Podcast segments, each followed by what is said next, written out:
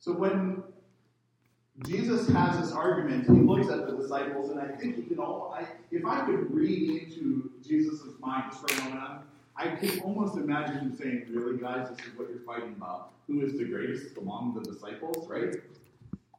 But then Jesus, honestly, in Scripture, tells us who he thinks is the greatest. Now, when we talk about being the greatest, there are many categories here to what makes someone great. What makes a person great? You know, we find in Matthew chapter 11, we're going to talk about John the Baptist.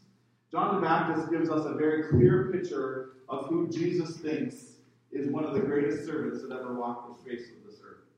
And so when we find this, we look at the greatest servant, the greater servant, if you will. Today we're going to look at this idea of who John the Baptist is. You know, oftentimes in Scripture, when I read a story, I begin to think about it. I, I think back about all of the sermons that I have spent myself or heard or given myself. And it's not too often that you hear a sermon on John the Baptist. Every once in a while you hear him mentioned, but just to specialize him and, and talk about his life, there's not a lot of uh, credits that John the Baptist gets. But John the Baptist is an amazing servant to Jesus, someone who Jesus calls the greatest.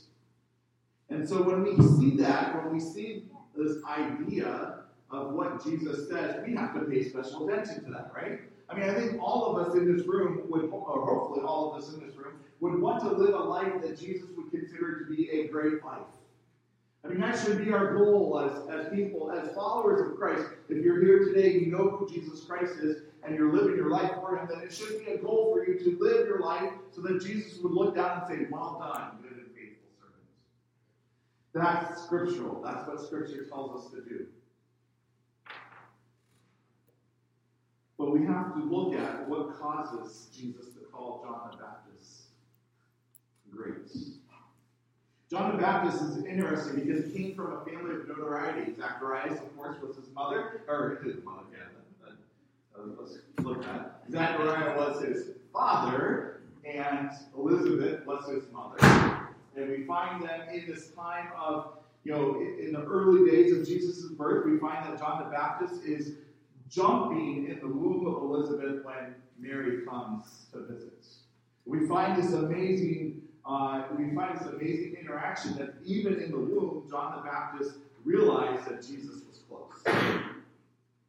Now, I don't want to get too political, but that alone should cause you wonder when you start thinking about the idea of um, abortion today, that babies have feelings, they can recognize things, they can recognize what's going on. And so, in this idea, though, we have to understand that John the Baptist, even at their earliest days, was there. Now, we find also that John the Baptist is roughly about six months older than Jesus.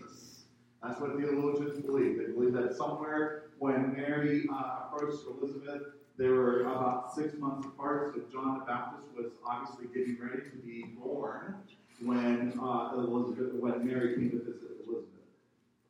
But if you look at the family line, because a lot of when we look at when you think of someone great, you can think of like you know we think of kings and queens, and we think of uh, we think of presidents and those types of what kind of family line did they come from? Do they have good heritage? Those types of things. All of those things work into what's going on for an important person.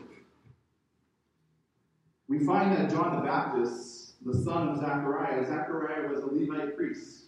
What that means is that he is a he is special. He is he is called and he's able to walk into the holy of holies of the temple before Jesus uh, died on the cross. The veil was up, and the only place that the presence of God was felt was in the holy of holies. That's the place that when priests would walk into that place, only sinless priests could walk into that place. Because if they had sin upon themselves and they walked into that place, they would be struck down and killed.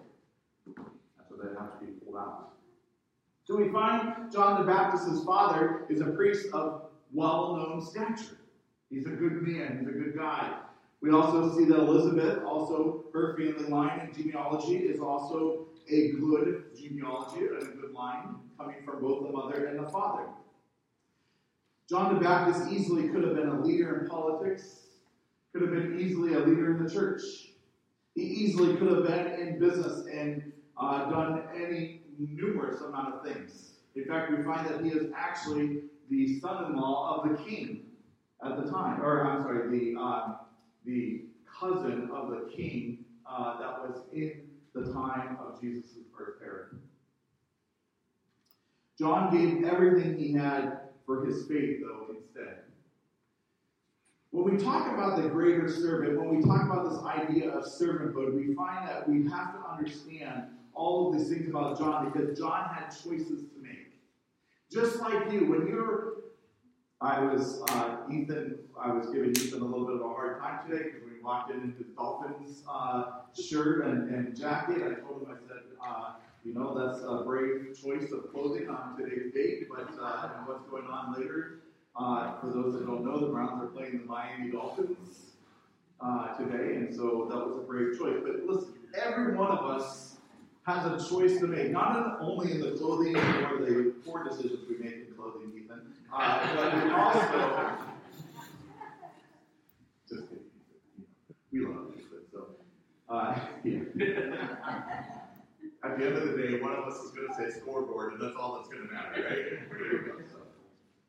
But we all have choices to make. Do we want to be in the business world? Do we want to be a police officer? Do we want to be a fireman? Do we, you know, as a child, I, I think we all had dreams of becoming firemen or, uh, or police officers or those types of things. And, and some of us had dreams of being other things. Some of us still have dreams of being a certain person or position. Those are choices we make. So we're not unlike John the Baptist. John the Baptist had choices to make in his life. He could have been anything. Yet, from the very time that he was in the womb of Elizabeth, he's obviously been called out by Jesus and by God himself. We're going to dive more into John the Baptist's life today and why Jesus calls him great and what that means for you and I today because there is a connection there. When we find out what Jesus calls great, we can too obtain some of that if we try to be like what Jesus calls us to be. So before we read Matthew chapter 11, verses 1 through 11, let's pause and pray and ask the Lord to be with us. Father, we thank you for this day. We thank you for all that you have done in our lives. We thank you for John the Baptist and all of those that have come to serve you, Father to be a proclaiming you out of the wilderness, Father. To cry out how wonderful you are. Lord Jesus, we ask you today that you help us be just a, just a, a, a, a, little bit like John the Baptist, Father. Maybe even more, Lord Jesus. Just whatever you have for us, we want to proclaim your goodness like John the Baptist did, Father.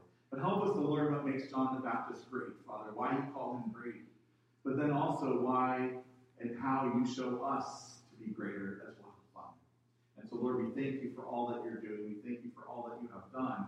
We ask you that you just open our minds and our hearts and our ears today to hear from you, to know what you would want to say to us today about this scripture and about this topic, Father. We ask you that you just lead us and guide us. In Jesus' name we pray. Amen. Matthew chapter 11, starting in verse 1. When Jesus had finished instructing his 12 disciples, he went on from there to teach and preach in their cities. By the way, uh, side note for a moment, if you ever want to do a really interesting Bible study, take chapter 10 of Matthew in the light of who John the Baptist is. Chapter 10 talks about the cost of being a disciple, and then read the discipleship of John the Baptist. It's a, it's a wonderful study, uh, and maybe someday we'll do it. But uh, just remember. So when Jesus had finished instructing his 12 disciples, he went on from there to teach and preach in their cities. Now, when John heard in prison about the deeds of the Christ, he sent word by his disciples and said to him, Are you the one who is to come, or shall we look for another? Pause there just for a moment. Here's John the Baptist. You find him where? Prison, right? John the Baptist is in prison. He's been put in prison because he disobeyed the king and he said something to them that he should not have that, that they thought he should not have said. He spoke the truth. He offended the king and his family. We'll get to that in a moment. But John the Baptist asked this question Are you the one who is to come, or shall we look for another? Do you think John the Baptist really didn't know that it was Jesus? The very baby inside the womb that recognized this was Jesus, that leaped for joy in the womb of Elizabeth, is now asking, Are you the one? It's not because he didn't know that this was Jesus. There's a reason why John the Baptist asked that question. We'll get to it in a moment. And Jesus answered them, Go and tell John what you see, or what you hear and see. The blind receive their sight, and the lame walk. Lepers are cleansed, and the deaf hear, and the dead are raised up, and the poor have good news preached to them. And blessed is the one who is not offended by me. It's a great verse, one that we should all remember. And blessed is the one who is not offended by me. As they went away, Jesus began to speak to the crowds concerning John. What did you go out into the wilderness to see? A reed shaken by the wind? What then did you go out to see? A man dressed in soft clothing? Behold, those who wear soft clothing are in kings' houses. What then did you go to see? A prophet? Yes, I tell you, and more than a prophet. This is he of whom it is written Behold, I send my messenger before your face, who will prepare your way before you. Truly I say to you, among those born of women, there has risen no one greater than John the Baptist. Yet, the one who is least in the kingdom of heaven is greater than he. It's an amazing verse. We're going to get and dissect this verse and dissect this understanding, but we have to, again, make sure that we completely grasp a hold of who, the John, who John the Baptist was. John the Baptist is Jesus' second cousin, and he has spent his time with Jesus in pre, uh, what do they call it? Pre uh, utero or pre utero in, in the womb, right? But uh, we read that John in Scripture chose to live in the wild. You know what John the Baptist ate for dinner? No, locusts and honey. That's what he ate. He chose to eat locusts and honey. That was his diet and the diet that he chose for. Why? Because locusts and honey are simple, they're easy to get, and they're bountiful or bountiful in the in the wilderness where he was at. John the Baptist also we hear this idea when Jesus starts to talk about uh, his clothing. He says, uh, let me jump back there for a moment. Did you go into the wilderness to see someone who wears soft clothing? What John, what Jesus is speaking about here is that soft clothing was a uh, a specialty that was given to kings and queens and those people that were of, of high stature, meaning that they would wear this velvet, they would wear this clothing that was very soft and very plush. Uh, I should have brought, I knew I, see, I was wearing it for a reason. I should have brought it in, right? Uh, Sue brought this little uh, uh, overlay thing that's really soft and, and plushy, and it's out in the, in the floor. She's giving it away, by the way, so if you want to get it. But uh, it was out there, and I was pretending to be a Viking as I wore it around my uh, shoulders. But because I'm not weird. Yeah, yeah. But a man dressed in soft clothing was a king. John the Baptist was in the countryside wearing camel clothing. I don't know if you've ever gone up and pet a camel or touched a camel. They're not soft. They're very rough. They're very uncomfortable. But John the Baptist wore this clothing. Why? He wore clothing of, of a camel because he was simple. He wanted nothing to be in between him and the Lord. John the Baptist knew from a very early days that he was all about pointing his life towards Jesus. That's what his goal was. That was his purpose in life. His purpose in life was not going to be into what he ate or drank. It wasn't going to be in what he wore. It was all going to be about how his life pointed to Jesus Christ. He didn't care about his house. He didn't care about what he had or what he didn't have. He chose to live and eat bugs and honey in the countryside because he wanted to live a life that took nothing away from Jesus Christ himself. When we hear Jesus say that there's no one greater than John the Baptist, in one sentence, Jesus proclaims that the greatest is John the Baptist. This is very heavy in understanding who Jesus knows, right? Just think about it. In all of history, in all of these things, Jesus, Jesus says that John the Baptist is the greatest. There's no one greater than John the Baptist, he says. Now, this is blessed words. This is also the man, John the Baptist was also the man who baptized Jesus. If you remember the story of when Jesus comes down to the river, John the Baptist is the one there. He's baptizing people. Why is he doing all of this? He's doing all of this because he's proclaiming that Jesus is coming. We have to understand that Jesus calls John the Baptist the greatest because what he is doing is he's pointing his life, his whole entire life is pointing to Jesus Christ. There is nothing else in his life that is more important. Not his job, not the place where he lived, not his food, not his clothing, not his family. He did not care. Everything was pointing to Jesus. That's what made him the greatest. That's what made him who he was. In fact, we find that Jesus, or John, was talked about in Malachi. In the Old Testament book of Malachi, if you read uh, the book of Malachi, you will find that it speaks about someone who's coming to the wilderness to proclaim the Savior.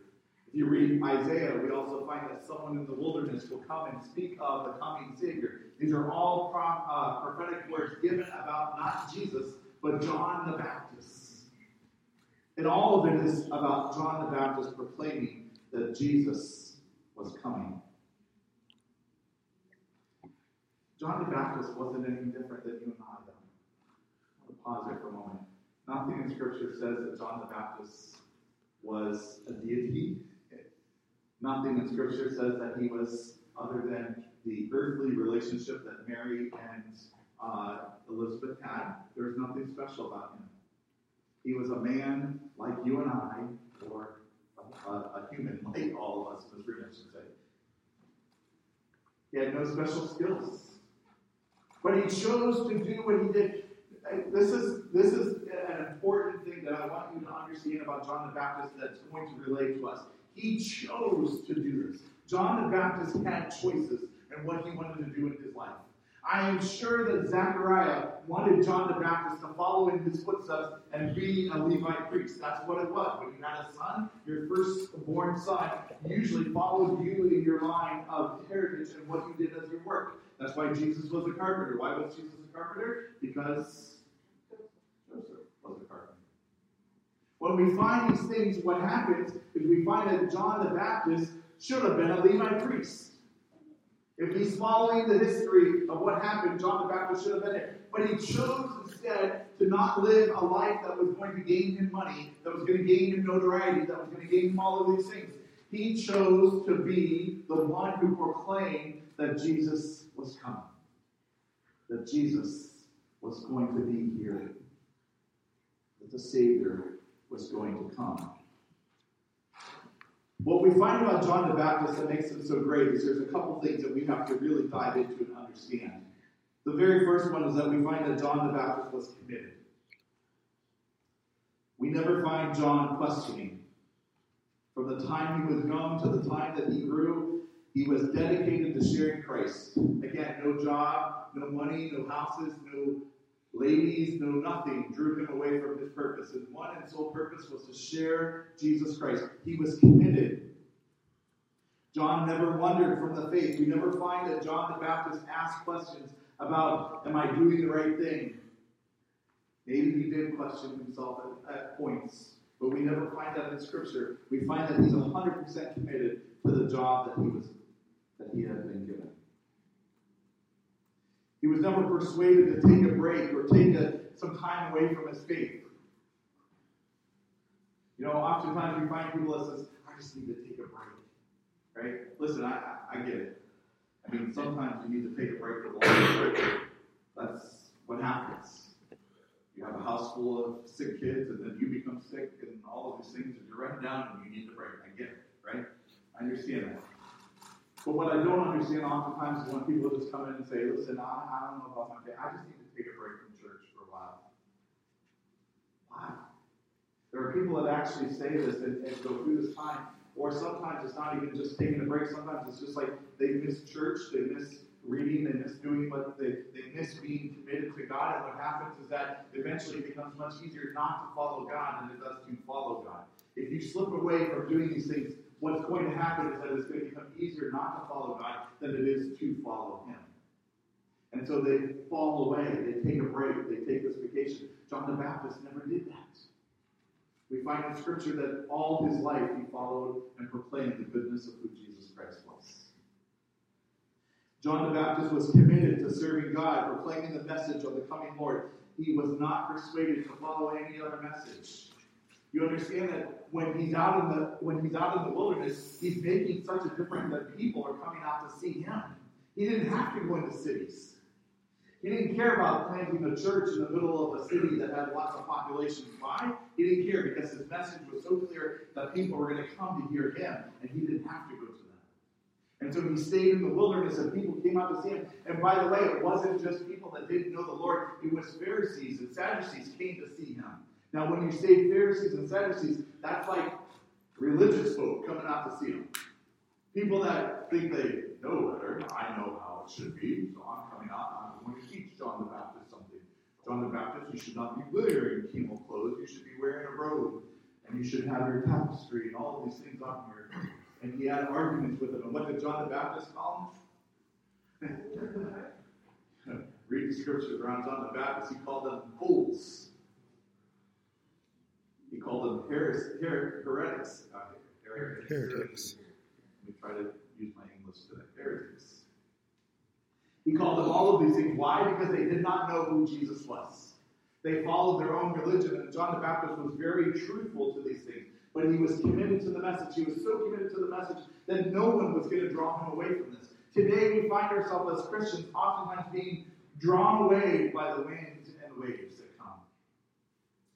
And we often find people who start strong in their faith, but what happens is that they hear a message and then they're drawn away. I recently uh, got an email from a pastor in Taiwan, I believe it was, and I responded to it. I don't respond to spam hardly at all, but this one I had to because he was calling out people who live by any other book of the Bible except for Revelations. He says all of the book of the Bible should be thrown out except for the book of Revelations. Question that, and I sent him a nice long email he sent back a nice long email to me explaining why he was right and why I was wrong. I looked up online, this gentleman, he has over 3,000 people that follow him in Taiwan. 3,000 people. As I started looking at this, there's many people that uh, have questions his concepts and what he's doing. And as I was looking at this, I was thinking to myself, how easy it is for people to be persuaded from the true message of Christ, the true message of Scripture. John the Baptist was never persuaded to fall away from his faith, regardless of what he faced, regardless of what he went on and was coming to and had to live. John wore camel clothing, as we said before, a simple dress. He ate locusts and honey, and he was not persuaded by anyone. He was committed not just in words, but in actions as well. Let me ask you a question today. Are you living your life in words or actions? Are you living your life? Are you living your faith out in this world today? Not just in words, but in actual action. Can someone look at your life and say, I know you're a Christian by the actions you choose? See, the heretic, the heretics that the heretics that John the Baptist was talking about live their life in their words and not their actions their actions were way different than what their words were saying. And so now John the Baptist is calling them out. What I'm asking you to do is to listen to yourself and say, are your actions proving what your words? Does your faith come out in your actions, or does your faith only come out in your words? There's a big difference between the two. Listen, I'm not asking you to come to church in camel clothing. Please do not. what I'm asking you to do, though, is come to church dedicated, like John the Baptist was, to the message that we have been given. Matthew chapter 14, verse 10 says that he sent and had John beheaded in the prison. We find before this, I'm going to explain this just a little bit. Before this time frame, what happened is John the Baptist had spoken to King Herod, and he had spoken to uh, a King Herod was entering into a relationship that he should not have been. Yeah, his who? His yeah, Philip's right. He entered into a relationship with a wife that he should not have entered into a relationship with. And John the Baptist being dedicated to the message, being dedicated to who he was and what he said, went to the king and made it known to them that he should not be marrying that person. He should not be in relationships with her because it is sinful. John the Baptist was not worried about consequences. John the Baptist was not worried about anything else other than the truth. He was not worried about offending someone with the truth of God. Do you understand this? Today, we often find in our world people who don't say the things that they need to say about the Word of God because they're afraid they're going to offend someone. What I'm saying here is that John the Baptist was not afraid to offend someone. He didn't care. Now, he paid a price for that because what we find here in Matthew chapter 14 10 is we find that he was beheaded. Why was he beheaded? because he spoke the truth. He was beheaded because wife wanted his head because he wanted she didn't want to hear him talking sinful nature about how she was or he didn't she didn't want to hear how sinful she was. And so we find it being beheaded. If that doesn't show us how dedicated John the Baptist was. John the Baptist knew, listen, you knew if you went to King Herod, this is, this is obviously the same king.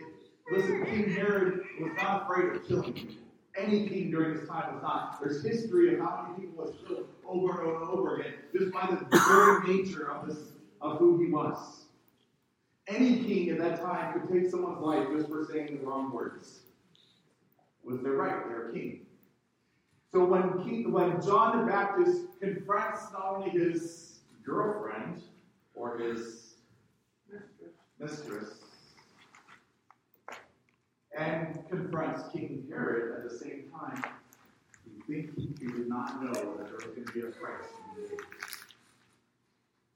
John the Baptist was dedicated even to giving his life.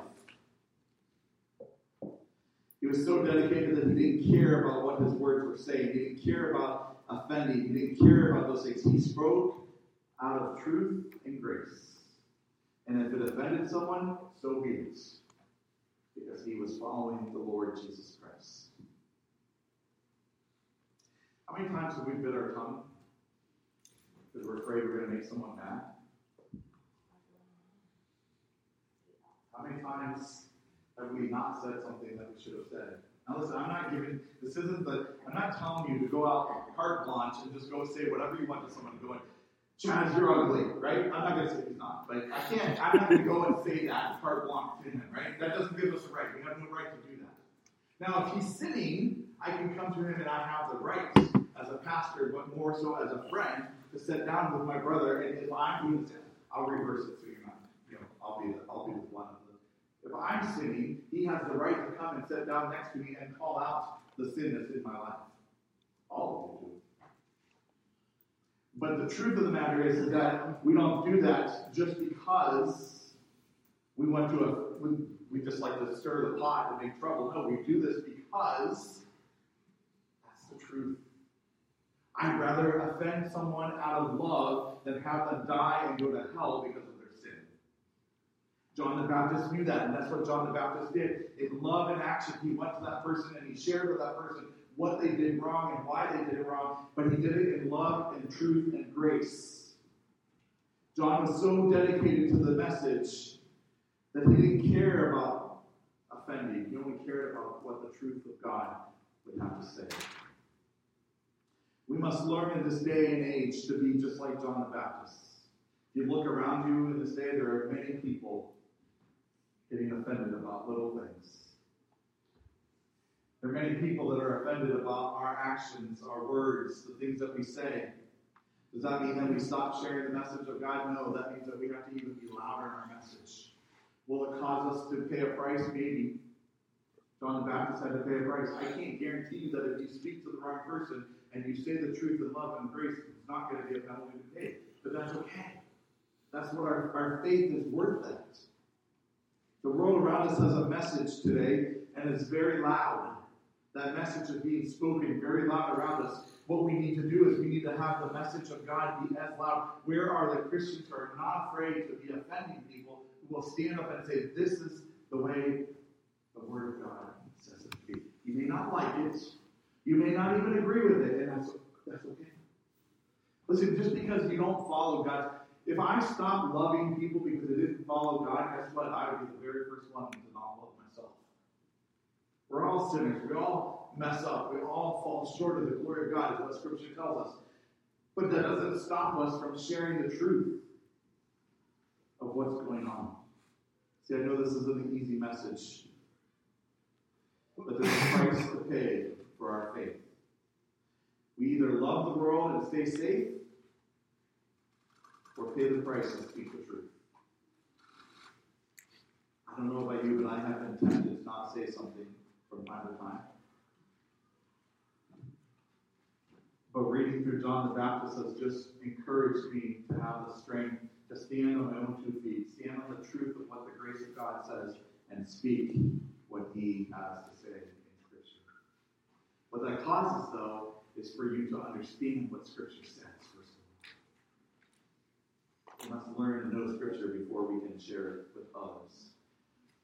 Matthew chapter 11, verse 11 says, Truly, truly, I say to you, among those born of women, there, is, there has arisen no one greater than John the Baptist, period. Jesus stops at this moment. Yet, the one who is least in the kingdom of heaven is greater than he. Now, wait a minute, Jesus, what are you saying? You just told me that John the Baptist is the greatest, that no one who has come from a woman, by the way, did Jesus come from a female? He did. Truly, I say to you, among these born of women, there has arisen no one greater than John the Baptist. Was this Jesus' way of saying that John the Baptist is even greater than he? I don't know that I go that far. But I would say that Jesus is giving credit to John the Baptist for being an amazing person, for being greater than anyone else. But then he says a statement that has and can puzzle, puzzle some people. Yet the one who is least in the kingdom of heaven is greater than he. John the Baptist, the very one who questioned Jesus and said, Is this really Jesus? By the way, he wasn't questioning Jesus to say, John the Baptist knew who Jesus was. The reason why John the Baptist questioned this and had his disciples go out is because he wanted his disciples to learn and see who Jesus was. John the Baptist is in prison. He's not speaking the message as much as he was because he's behind bars. And so by telling his disciples to go out and ask Jesus, is this really the one? What he's doing is he's asking his disciples to know beyond a shadow of a doubt that this is the Savior. This is the one who I have been speaking about. This is the one. And not only is this the one, but he's saying this, he's having his disciples hear about the works of Jesus that confirm Scripture. The very things that Jesus said that he did are all scriptural based. They're prophetically spoken about. This was an answer to prophetic prayer that had happened in Isaiah and Malachi and other places in Scripture before. And so when Jesus answers to John the disciples, or John the Baptist's disciples, what he's saying to them is that this is exactly what was spoken. This is what has happened. The deaf are cured. The blind can see. People are coming to the salvation message. Yet the one who is least in the kingdom of heaven is greater than he. Who is the least in the kingdom of heaven? All of us. Right? Every one of you in this room can consider, you can call yourself one of the least in the kingdom of heaven. now, that's not to say that you're bad people. I'm not trying to say, oh, come on, you guys are terrible. You're the least in the No, we all are. We are all, if you come here and you know Jesus Christ, if you have given your life to Jesus Christ and you have accepted what He did on the cross for you, and you have accepted the salvation message that He has for you, and He's inside and He's with you and He walks with you, then you are in the kingdom of heaven. Now, are you the least? I don't know. But Jesus tells me the first shall be last and the last shall be first, so I'm okay with being last in the kingdom of heaven. That means I'll be first at the buffet table, right? Yet Jesus says this, and we have to deal with this. John the Baptist was just called the greatest, but yet then Jesus pauses right after that and says, But the least in heaven is greater than me. Have you ever thought about that? Does that mean that you're greater than John the Baptist? Does that mean what you are doing today is greater than what John the Baptist has done? Some of us could stand up here and say, I might, from just an inkling, just a little bit, just a pinch, be able to do what John the Baptist did. Don't ask me to eat locusts because I can't do it. Honey, I'm okay with it. Locusts, no thank you. Ask me to wear camel clothing. Uh, give me a couple hours. Probably I could do that, but after that, I want it off because it, it's itchy and it's scratchy and it's not fun. What Jesus is saying here in this message is that we can be greater than John the Baptist if we are committed to the message of Jesus Christ. You know that today, this very message that I'm preaching right now is being recorded. It'll be on Facebook. On average, when we put our messages on Facebook, somewhere between uh, 75 to 150, sometimes a little bit more, 200 people watch this video on Facebook don't know half of them. I don't know three quarters of them. And it fluctuates from sermon to sermon and time to time. But there's a message there that's given out and people hear that message. You know that when I post something on Facebook, I have over, and, and I'm not bragging you, I don't care about Facebook and friends, but there's over a thousand people that I have Facebook friends on Facebook. I'm not saying Facebook because I don't care. Because Facebook doesn't mean anything anymore. Now it's the gram, right? You've gotta be on Instagram and TikTok and everything else, right? I don't care about being social. I don't care about being viral. If I go viral, great, fantastic, whatever. But the truth of the matter is, all of these things. How many times did John the Baptist? How many people could John the Baptist speak to a day? On average, he could probably speak to, uh, if he spoke to one every hour and shared the message of Christ, that's 24 hours. If he stayed up all day speaking the message, he could speak to 24 people. You know, I know every every person I know that's on Facebook has at and so if you post something on Facebook, it's going out to more than 24 people. Does that mean that we're greater than John the Baptist? No. Does that mean that our greater opportunity than John the Baptist? Absolutely. Do you know today that we have the impact, we have the opportunity to impact a greater amount of people than ever before, that's ever been impacted by the message of Jesus Christ? Before, there used to be this uh, idea that our life was the message, and that is true. You can't live a different life on social media than what you live in real life and expect your message or your life to share with people. But the idea here is that any person in this room, whether you're on social media or you're not, you have a chance to impact thousands of people in your life today. More so than what John the Baptist or anyone else that lived during Jesus' time did. We have the opportunity to impact even more people than what Jesus was able to speak to. Do you understand? And so when Jesus says the least of them in the kingdom of God, he's not saying that we are greater than John the Baptist. He's saying our opportunity is greater than John the Baptist. Because let's be frank for a moment. There's not too many Christians who are dedicated to the message of Jesus Christ like John the Baptist was. I don't see many of us choosing to live out in the wild. Yes, we choose to live out in Portage County, which is pretty close to the wilderness, right? But what? Wait, what? Yeah.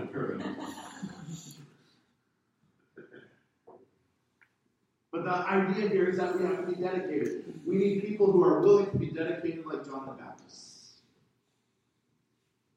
You know, I took time this week just to reflect on the opportunities I have to share the gospel of Jesus Christ. You know, the funny, the, this is a really interesting thing, but the opportunity for me to share the gospel of Jesus Christ has significantly reduced from when I was in the business world. When I worked in the business world, I had more opportunity to share the gospel of Jesus Christ than I do today as a pastor. That seems so backwards, but it's the truth. Every single one of you, uh, I, I, one of the very first things I say to people, and you can ask Corey, because Corey and I've had this conversation, when someone comes and says, I want to become a pastor, I want to become, I said, are you sure?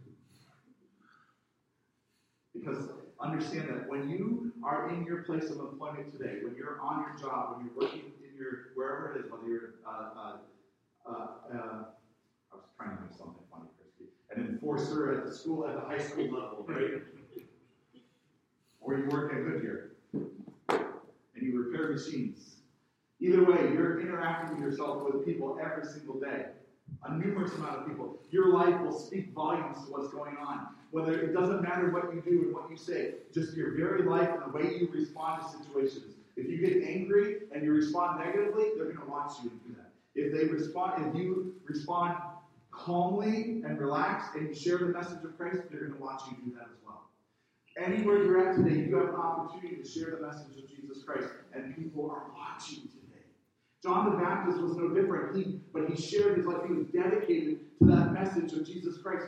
Are we dedicated to that message of Jesus Christ? Can someone on your job know that you're a follower of Jesus Christ? Can someone on your social media account know that you're a follower of Jesus Christ? Can someone know just by the way that you live your life that you're a follower of Jesus Christ? Or are you persuading people to not follow Christ by the way your life and the way you live your life?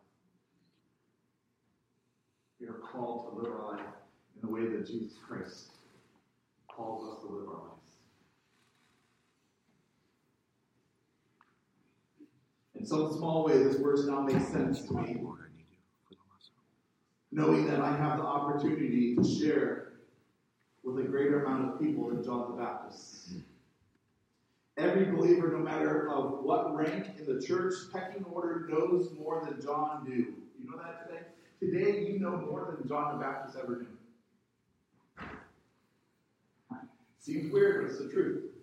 If you open up your scripture today and you read anything that's in the scripture today, you know more than John the Baptist knew. You have experienced things that John the Baptist would never, and read about things that John the Baptist never got to experience. You know, John the Baptist was beheaded before Jesus even died on the cross. We know that, of course. I hope, hopefully, you know that. That means John the Baptist didn't know that Jesus resurrected. Well, he knows now because he's in heaven. But he didn't know that Jesus was resurrected. He didn't know, he didn't get to experience the Holy Spirit. He didn't experience all the things that we experience and get to read about. So every single one of you has no excuse to live your life like John the Baptist lived because we have it right here in this book, in this scripture. We know more. You can't come to me as a Christian and say to me as, a, as your pastor, I didn't know I wasn't allowed to do that.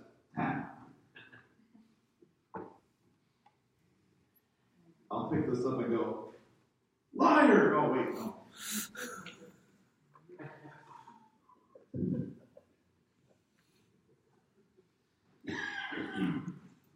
Today, our opportunity is huge. But we have a lot of Christians are sitting on the sideline who chose not to offend, who have chose not to do the things that Jesus calls us to. That He's called us to be like John the Baptist, to proclaim the goodness of who Jesus Christ is, the coming of the Lord Jesus Christ, that He's coming. You know that He's coming again? You know it is our job as Christians to not fall asleep, to not fall asleep at the wheel and say, I didn't know that it's going to. No, you know it's happening. He's coming.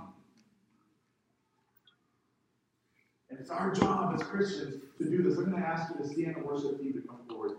Our job as Christians to this very day is to be like John the Baptist, to proclaim the goodness of who Jesus Christ is, to not be afraid to walk into the wilderness, to not be afraid to offend. Let's be Christians who are strong in our faith and not weak. Let's be men and ladies who will stand up for the message of Jesus Christ and say, I want to share because what he has done John the Baptist was called the greatest because he was not afraid to speak the truth. He spoke all about Jesus Christ. His whole life pointed to Christ. Does your life point to Christ or does it point to something else? Listen.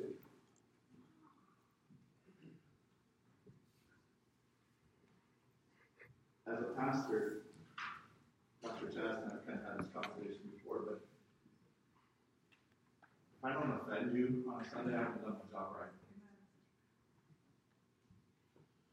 I haven't told you something that you don't like, or something that hit you home and are like, oh, I haven't done my job right. I don't look and say, how many people did I make happy?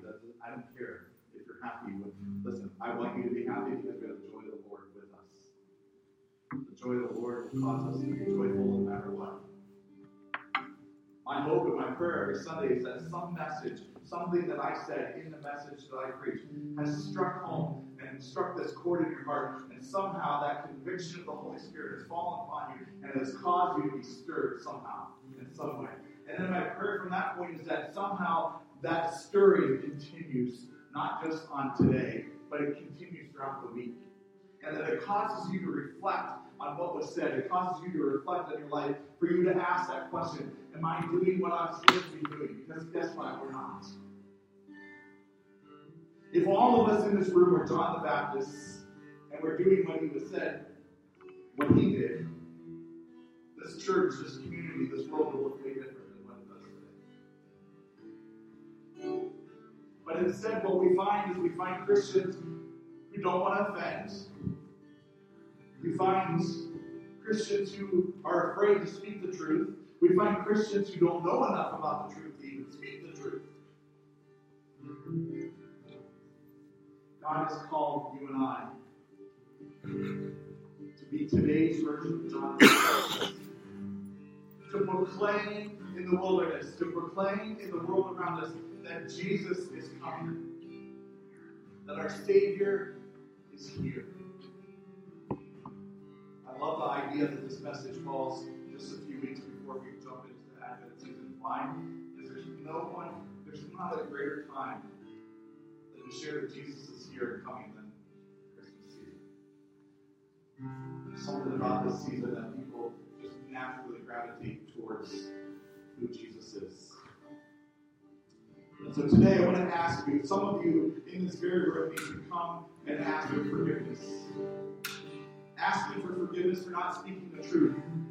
Asking for forgiveness for not offending. Asking for forgiveness for holding back when you should have spoke out the truth. Asking for forgiveness because you haven't gone out and did the job that God has called you to do. So what I want to do is I want to pray and ask the Lord to bless us and to forgive us. But then I want to ask you that you also spend this time receiving what the Lord has for you. See, the Lord did not send out John the Baptist alone. John the Baptist was empowered by the relationship that he had with Jesus all the way from the time that he was in the womb until the time that he gave his life. So let's pray. Father, we thank you for this day. We thank you for all that you've done, but we come to you before, Father, sinful people. We stand before you, Lord, saying we have held back. We have not wanted to offend people. We have not wanted to share the message of Christ because we are afraid to make someone mad or, or speak something that is different. But the truth of the matter is that your truth is all that matters, and that you call us to speak the truth. And so, Lord, forgive us for not doing it. And maybe it's not even that we didn't want to offend someone. Maybe we're just lazy, and we'd rather sit at home watching TV or doing whatever we do because it's easier than going out and sharing the message of Christ to those around us. So, Father, forgive us. Forgive us for not displaying the goodness of who you are to those around us. For not sharing the gospel message with all of those that you give to us in our, our spheres of influences, Father. So, Lord, we come before you today. We ask you that you empower us. John the Baptist was empowered in the womb of Elizabeth because he was with you. Just think of the empowerment that you give to us through the Holy Spirit, Father. So I pray right now, Holy Spirit, come upon us.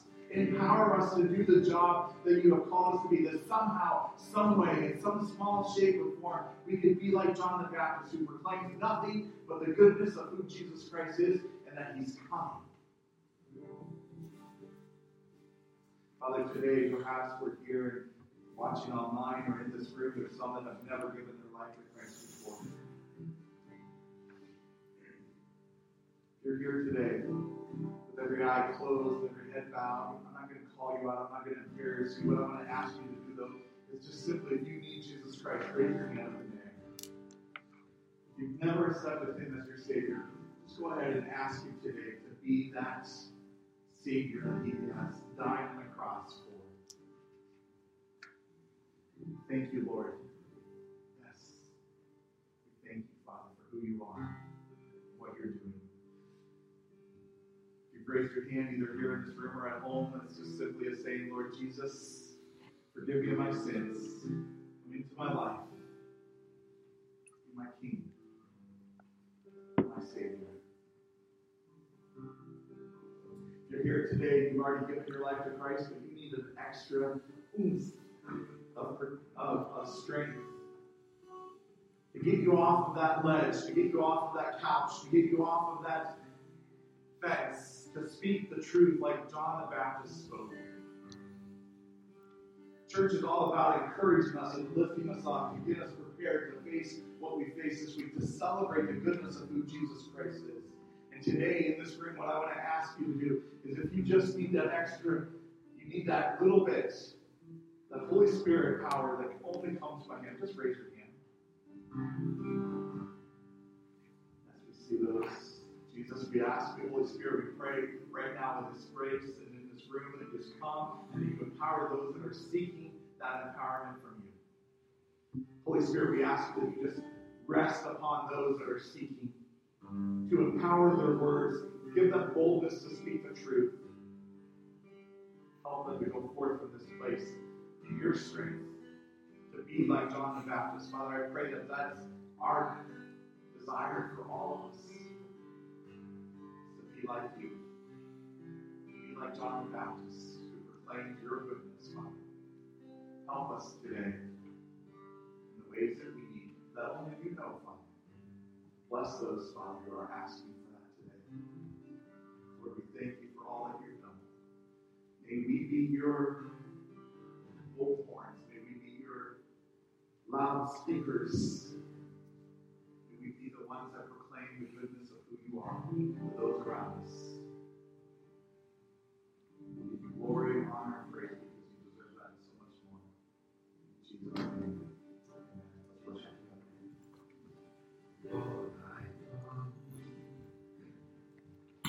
I confess, bowing here,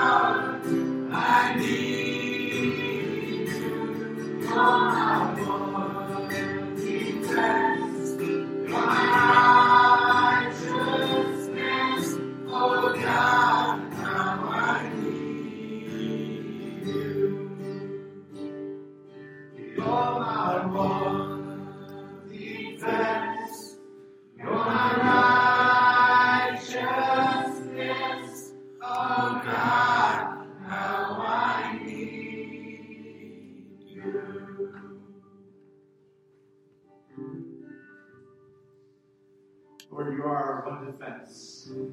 You're our only defense. You are our righteousness. Father, forgive us for not living in that way. Forgive us for not walking in the shoes and the light of who John the Baptist talked about. Forgive us for not proclaiming the goodness of who you are like he did.